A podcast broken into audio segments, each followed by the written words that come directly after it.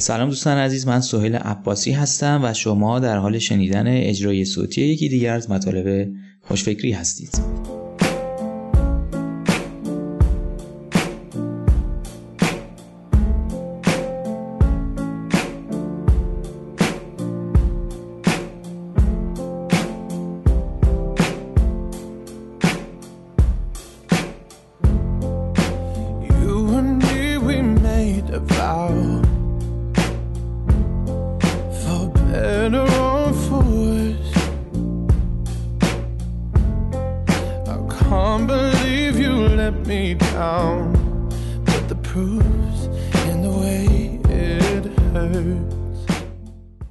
عنوان این مطلب هست چهار نیروی اثرگذار در تصمیم مشتری برای خرید محصول یا خدمات شما.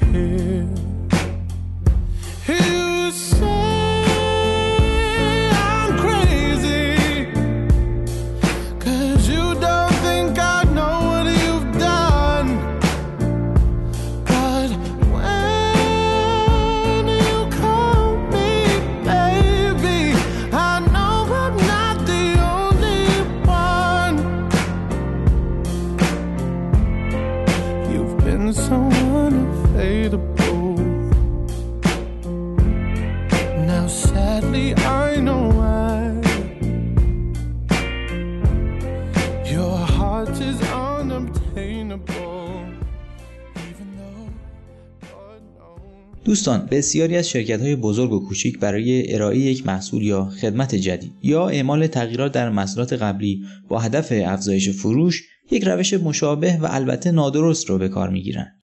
اونها مشتریان احتمالیشون رو بر اساس سن، جنسیت، میزان تحصیلات، موقعیت اجتماعی و پارامترهای از این نوع دستبندی می‌کنن سپس بر اساس اون با افرادی که در اون دستبندی ها قرار می‌گیرن مصاحبه می‌کنن و از اونها می‌پرسن چه ویژگی ها یا تغییراتی رو دوست دارید که این محصول داشته باشه. اشتباه بعدی در ادامه اینه که بازار رو بر اساس محصول بخش بندی می‌کنن و تلاش می‌کنن با اضافه کردن ویژگی ها و امکانات بهتر و بیشتر محصول رو به نسبت محصولات مشابه رقبا در اون بخش از بازار بهبود ببخشن. اما واقعیت اینه که برای یک مشتری هیچ کدوم از این دستبندی ها اهمیتی نداره. طرز نگاه مشتری به بازار اونطوری نیست که یک کسب و کار داره به اون نگاه می‌کنه و با اون تفاوت بسیاری داره. اون تنها چیزی که می‌دونه اینه که یه نیازی براش پیش اومده یا می‌خواد یک کار رو انجام بده و در نتیجه به دنبال راه حل یعنی محصول یا سرویسی میگرده که اون کار رو براش به بهترین شکل ممکن و با قیمت مناسب انجام بده. یا در اصطلاح آمیانه کارش رو را بندازه. بنابراین برای اینکه بتونید محصولات یا خدماتی بسازید که توسط مشتریان خریداری و استفاده بشن و رضایت اونها رو جلب کنه شما به عنوان مدیران و توسعه دهندگان کسب و کار استارتاپ ها طراحان و بازاریاب ها باید از چشم مشتری به بازار و محصولات نگاه کنید. در واقع بسیاری از محصولات و خدمات موفق توسط افرادی طراحی و ساخته شدن که اهمیت ساختن محصولات و خدماتی که یک مشکل واقعی از مشتریان رو حل کنه درک کردن. اونها مجموعی از دانش و ابزارهای فکری و تحلیل رو در اختیار دارن که بهشون کمک می‌کنه نیازهای واقعی مشتری و کاری که می‌خواد انجام بده رو بهتر بشناسن و وجود تقاضا برای اون نیاز رو در بازار به تایید برسونن. با نگاهی دقیقتر به روندی که در ذهن یک مشتری از زمان احساس نیاز یا سر برآوردن یک کاری که باید انجام بده در زندگیش تا جستجو و برخورد اولی با تبلیغات راه حلها و محصولات احتمالی. تا خرید یا انصراف از خرید اون رخ میده می‌تونید به نکات مهمی دست پیدا کنید که به شما کمک کنه محصولات و خدماتتون رو و تجربه های کاربری و روندهای کاری رو به گونه بهتر و موثرتر طراحی کنید. انگیزه ها و نیروهایی که مشتری رو به سمت خرید محصول هدایت می‌کنن. برای توضیح بهتر افکار، انگیزه ها و طرز فکر یک مشتری به گرافیک موجود در مطلب توجه کنید که اون رو براتون به شکل یک داستان توصیف می‌کنن. در آغاز این مسیر یا سفر حرکت به سوی محصول با به وجود اومدن احساس نیاز به انجام کاری رفع مشکلی یا برآورده شدن نیازی در مشتری شروع میشه. در این هنگام نیروهای ذهنی مشتری رو وادار می‌کنن شروع کنه به دنبال راه حل بگرده. او ابتدا تلاش خواهد کرد تا این نیاز جدید رو بلکه بتونه به کمک ابزارها محصولات یا خدماتی که در حال حاضر در اختیار داره رفت کنه و کارش رو را بندازه.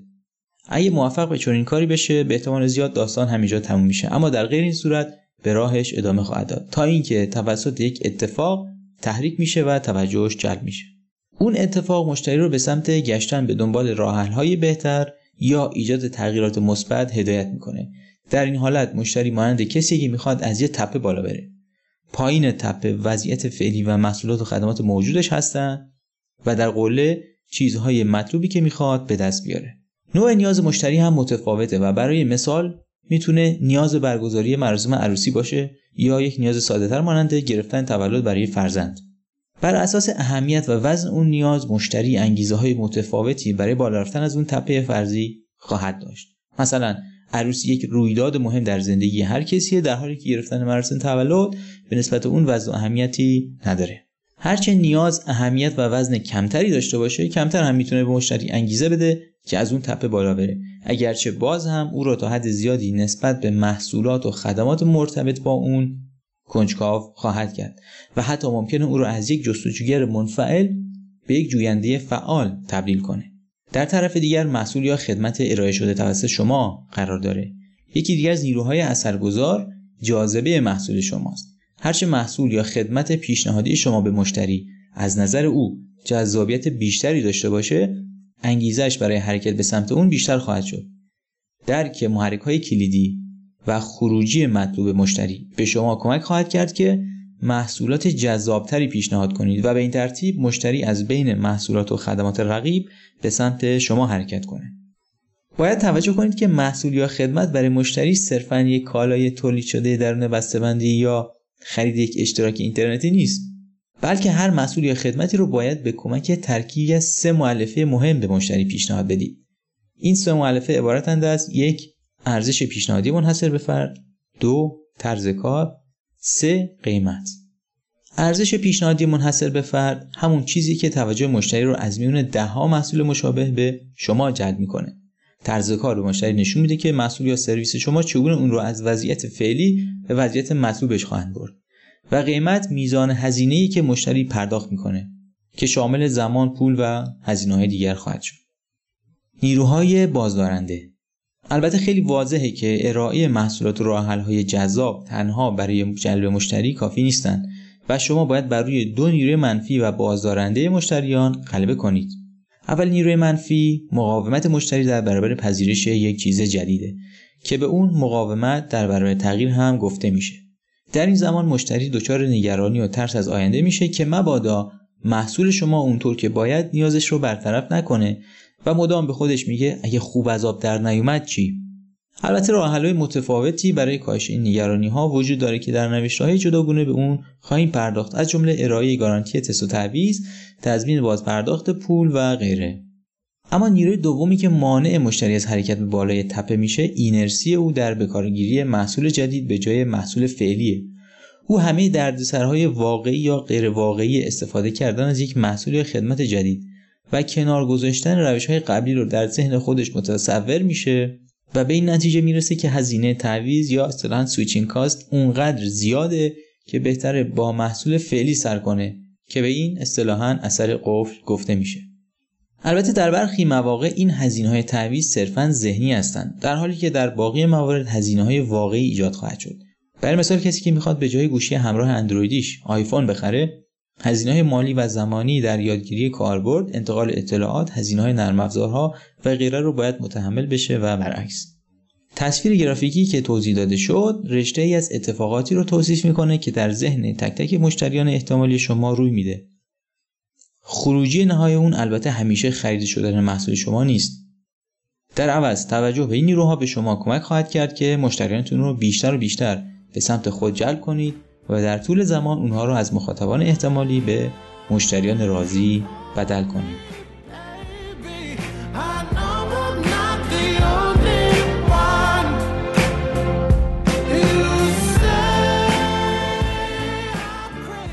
و حالا نوبت شماست شما برای درک نیاز مشتریان برای طراحی و ارائه محصولات و خدمات از چه روش استفاده می کنید؟ چگونه با اون نیروهای بازدارنده مقابله می کنید؟ لطفاً با اضافه کردن نظراتتون به این مطلب اون رو کامل تر کنید. من سهیل عباسی هستم و شما اجرای صوتی یکی دیگر از مطالب خوشفکری رو شنیدید.